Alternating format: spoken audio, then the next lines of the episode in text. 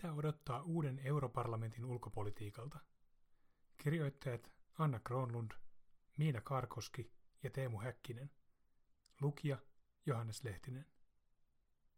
Euroopan unionin on määriteltävä roolinsa ja yhtenäinen politiikkansa yhä monimutkaisemmassa maailmassa. Transatlanttisten suhteiden tulevaisuus, Brexitin vaikutus EUn ulko- ja turvallisuuspolitiikkaan ja vastaaminen globaaleihin kysymyksiin, kuten ilmastonmuutokseen, ovat tulevankin EUn parlamentin agendalla. Eduskuntavaalien yhteydessä esiin nousi ulko- ja turvallisuuspoliittisen keskustelun näkymättömyys vaalikeskusteluissa. Näkymättömyyden on katsottu johtuvan pitkälti siitä, että turvallisuuspolitiikka ei ole äänestäjille keskeinen vaaliteema. Ulko- ja turvallisuuspoliittisten aiheiden painoarvoa vaaliteemana olisi syytä kuitenkin tarkastella kriittisemmin, sillä ulko- ja sisäpolitiikan välinen rajapinta on nykyisellään häilyvä ja monet ulkopolitiikan aiheet näkyvät sisäpoliittisessa päätöksenteossa. Lisäksi monet globaalit kysymykset, kuten terrorismin torjunta sekä ilmastonmuutoksen ehkäisy, vaativat monenkeskistä kansainvälistä yhteistyötä. Näistä syistä nyt eurovaalien jälkeen on syytä pohtia tarkemmin, minkälainen rooli EUlla ja erityisesti sen parlamentilla on muuttuvassa maailmassa. Euroopan parlamentin rooli ulkopolitiikassa muistuttaa yleisesti parlamentteja ulkosuhteissa. Valta on usein suhteellista eikä aina niin näkyvää. Europarlamentilla on silti sananvaltaa erityisesti ulko- ja turvallisuuspolitiikan suuntaviivojen päättämisessä. EUn tavoitteena on selkeästi ollut kansainvälisen järjestelmän ja normien ylläpitäminen. Samalla se on pyrkinyt kehittämään omaa suurvaltapoliittista identiteettiään. Jännitteitä yhteisen ulko- ja turvallisuuspolitiikan suuntaviivojen muodostamiseen on tuonut se, että EUn jäsenmaiden ulko- ja turvallisuuspoliittiset intressit sekä kansalliset traditiot eroavat toisistaan. Transatlanttisten suhteiden nykytila ja tulevaisuus.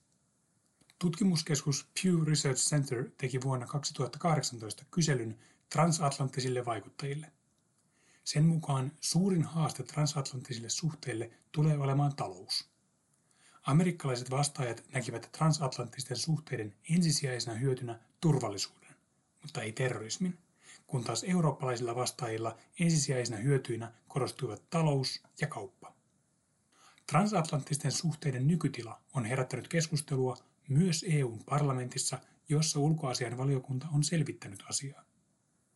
Vuonna 2018 Federica Mogherini, EUn ulkosuhteiden ja turvallisuuspolitiikan korkea edustaja, kuvaili nykyistä tilannetta toteamalla parlamentissa, miten ei ole salaisuus, että meillä, siis EUlla ja Yhdysvalloilla, on yksi keskeinen ristiriita, joka koskee multilateralismia ja koko ideaa globaalin hallinnon järjestelmästä. Jo transatlanttisen suhteen kannalta katsottuna EUn onkin nähty olevan tilanteessa, jossa sen tulee seistä vahvemmin omilla jaloillaan. Monet jäsenmaat tai erilaiset yhteisöt ovat toivoneet EUsta myös kansainvälisen ilmastopolitiikan veturia. Kansainvälisen sääntöpohjaisen maailmanjärjestyksen ja siihen liittyvien arvojen puolustopuhujaa sekä diplomatian ja kehitysavun esimerkin näyttäjää. Pehmeän vallan lisäksi unioni on kehittänyt ulko- ja turvallisuuspolitiikkansa muun muassa PESCO-yhteistyön ja EUn ja Naton välisten suhteiden kautta. Mogherini on viitannut myös Euroopan parlamentin tärkeään rooliin Yhdysvaltojen ja EUn suhteiden ylläpitämisessä, mikä ilmenee Yhdysvaltojen kongressin ja Euroopan parlamentin keskinäisenä dialogina. EUn ja Yhdysvaltojen kannat ovat eronneet toisistaan viime aikoina esimerkiksi Pariisin ilmastosopimuksen ja Iranin ydinasesopimuksen suhteen. EUn parlamentin mukaan EUn suhde Yhdysvaltoihin edelleen perustuu yhteisiin jaettuihin arvoihin, kuten demokratiaan, oikeusvaltioperiaatteeseen ja ihmisoikeuksien kunnioittamiseen. Samaan aikaan nostetaan esiin kysymys, onko transatlanttisilla suhteilla yhä samanlainen merkitys Yhdysvalloille kuin historiallisesti on ollut. Lisäksi korostetaan konkreettisesti alueita, joilla yhteistyötä voitaisiin lisätä, ja että monimutkaisessa ja moninapaisessa maailmassa sekä EUlla että Yhdysvalloilla on edelleen roolinsa yhteisten arvojen ylläpitäjänä. Niin historiallisessa kuin nykyisessä keskustelussa transatlanttisista suhteista Yhdysvaltojen ja EUn välillä on nähtävissä eri sävyjä. Niitä ilmentävät niin liittolaisuussuhteet kuin näkemyserot ulko- ja turvallisuuspolitiikasta, Natosta, taloudesta ja kaupasta, kansainvälisten sopimusten ja instituutioiden arvosta ja roolista sekä esimerkiksi toisen maailmansodan jälkeisen liberaalin maailmanjärjestyksen tulevaisuudesta. Brexitin vaikutus ulko- ja turvallisuuspolitiikkaan – Brexit ei kyseenalaista kansainvälistä sääntöpohjaista yhteistyötä. Kaikki muu onkin sitten edelleen epäselvää. Britannian EU-eroa on siirretty eteenpäin, eikä tällä hetkellä ole edelleenkään näkyvissä poliittista konsensusta, joka riittäisi erosopimuksen saavuttamiseen. Jäsenyyden pitkittyminen tarkoittaa myös Britanniassa eurovaaleja, joissa Nigel Faragein uusi Brexit-puolue tulee Gallup-tutkimusten perusteella olemaan selvä voittaja. Nationalistisiin tavoitteisiin nojaavien populistien ennakoitu rynnistys parlamenttiin eurovaaleissa kuitenkin hankaloittaa sen kykyä seisoa omilla jaoillaan ulko- ja turvallisuuspolitiikassa. Parlamentaarisen ulkopolitiikan potentiaalisiksi heikkouksiksi voidaan luetella esimerkiksi päätöksenteon hitaus ja kyvyttömyys saavuttaa sopu hankalissa aiheissa. Jatkossa EUn parlamentissa erottuu todennäköisesti kolme keskeistä poliittista ryhmää, joiden voimasuhteet selviävät toukokuun lopussa. Nämä poliittiset ryhmät, siis vasemmisto, keskusta-oikeisto ja oikeisto-populistit, saattavat myös jäädä toisiaan tasapainottavaan valtatilanteeseen, jossa erityisesti keskusta-oikeiston ja oikeisto-populistien välinen yhteys saattaa vahvistua. Monet EUn kannalta keskeiset ulko- ja turvallisuuspoliittiset teemat ovat keskeisiä myös Britannialle. Brexitin jälkeisellä yhteistyöllä on löydettävissä luontevia yhteisiä säveliä, mutta myös jakavia kysymyksiä. Brexit ja sen jälkiseuraukset tulevat jatkossakin työllistämään EUn virkamiesten ja poliittisten päättäjien toimintaa enemmän kuin olisi suotavaa. Ehkä olennaisimmat kysymykset jatkossa ovatkin, mihin kaikkeen on aikaa ja poliittista pääomaa ryhtyä, ja miten Euroopan parlamentin ja toisaalta Euroopan komission suhde voi kehittyä. Carnegie Europe ajatushautomon tutkijan Stefan Lehnen mukaan Euroopan parlamentin vahvistunut päätöksenteko on edelleen sidoksissa kansallisten vaalien tuloksiin. Siten parlamenttiin ei ole kyennyt muodostumaan todellista ylikansallista pan-eurooppalaista demokratian foorumia. Kansallisten vaalien vaikutuksesta on vaikea päästä irti, ja nyt käytävät eurovaalit alleviivaavat tätä tilannetta. Monet kansalliset populistipuolueet eivät niinkään halua maansa eroavan EUsta tai hajottaa EUta, vaan ne painottavat kansallisen roolin vahvistamista. Myös jäsenmaiden hallituksilla on jatkossakin intressi vahvistaa yhtä aikaa niin kansallisista tarpeista ponnistavaa politiikkaa kuin pyrkiä säilyttämään ja luomaan EUsta mahdollisimman yhtenäistä toimia. Ulko- ja turvallisuuspoliittisten teemojen ja kansallismielisyyden vahvistumisen suhdetta kuvaa Itävallan vapauspuolueen FPÖn johtajiston äskettäinen Venäjään liittynyt skandaali, joka on nostanut populistien suopeat Venäjä-suhteet uudelleen tikunnokkaan. Europarlamentissa populistiryhmillä saattaa silti olla houkutusta yhtäältä kansallisen suvereenisuuden painottamisen ja toisaalta taloudellisten intressien vuoksi ajaa jatkossakin suopeaa suhtautumista Venäjään. Europarlamentin vastuu ilmastotoimista.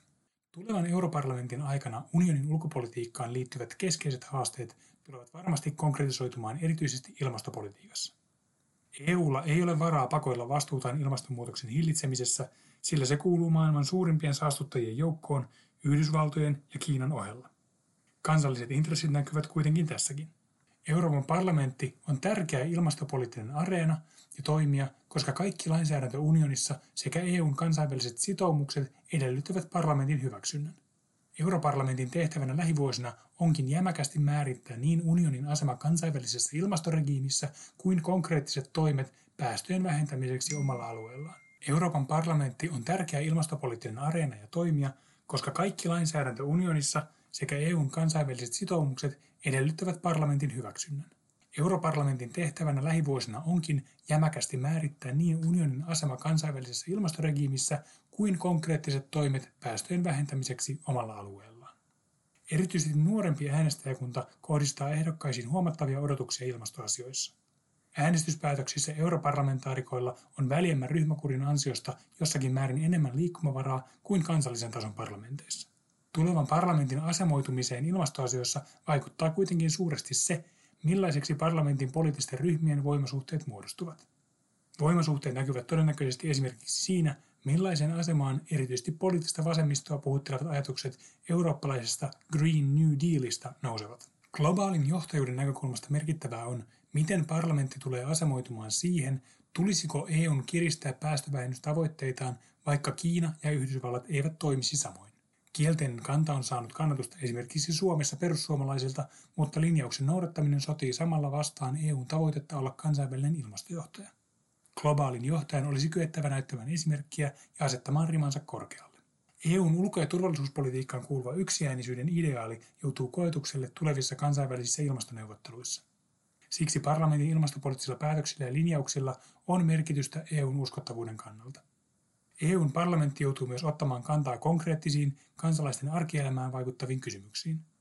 Esimerkiksi unionin laajuinen lentovero ja polttomoottoriautojen myyntikielto seuraava vuosikymmenen kuluessa ovat puhututtaneet eurovaaliehdokkaita. Ristiriitaisia näkemyksiä on aiheuttanut myös kysymys siitä, pitäisikö EUn maataloustuissa huomioida maatalouden ilmastovaikutukset. Lisäksi vaalikeskusteluissa on kiistelty EUlle kaavailuista ympäristöperusteisesta tullijärjestelmästä, jossa suuripäästöisille tuotitavaroille pantaisiin korkeammat tullit. Parlamentin merkitys korostuu siinäkin, että se toimii foorumina Euroopan laajuiselle debatille ilmastoasioissa ja tuo yhteen eri jäsenmaiden ja poliittisten ryhmittymien intressit. Poliittinen kielenkäyttö on keskiössä päätöksistä ja linjauksista keskusteltaessa, ja siitä voisi avautua parlamentaarikoille mahdollisuus edelleen korostaa ilmastoasioiden tärkeyttä. Mediassa on ilmennyt pyrkimyksiä arvioida uudelleen terminologiaa, jolla ilmastoasioista kirjoitetaan ja viestitään. Esimerkiksi brittiläinen sanomalehti The Guardian teki vastikään linjauksen suosia selvästi ilmastotoimien kiireellisyyttä ja kohtalokkuutta painottavia käsitteitä, kuten ilmastokriisiä ilmastonmuutoksen sijaan. Tulevalla europarlamentilla on myös käsitteellisen määrittelyn kautta mahdollisuus vaikuttaa siihen, millaiseksi EUn ilmastopoliittinen toimijuus lähitulevaisuudessa tulee asettumaan. Kaiken kaikkiaan uudelle europarlamentin kokoonpanolle asettuu hurjia paineita, joihin ei ole helppoa vastata. Se on kuitenkin selvää, että parlamentin ulko- ja turvallisuuspolitiikalla tulee olemaan huomattavaa merkitystä jo lähivuosina. Suomen tulevalle EUn puheenjohtajuuskaudelle osuu seuraava YK ilmastokokous, jolloin EUlla on tilaisuus profiloitua ilmastopoliittiseksi toimijaksi. Puheenjohtajana Suomi huolehtii myös EUn agendan toteuttamisesta ja jäsenmaiden välisestä yhteistyöstä. Suomen puheenjohtajuuskauden sivuilla korostetaan puheenjohtajamaan roolia yhtenäisyyden luomisessa. Suomi pääsee ensimmäisenä toteuttamaan parhaillaan valmisteilla olevaa EUn strategista agendaa vuosille 2019-2024.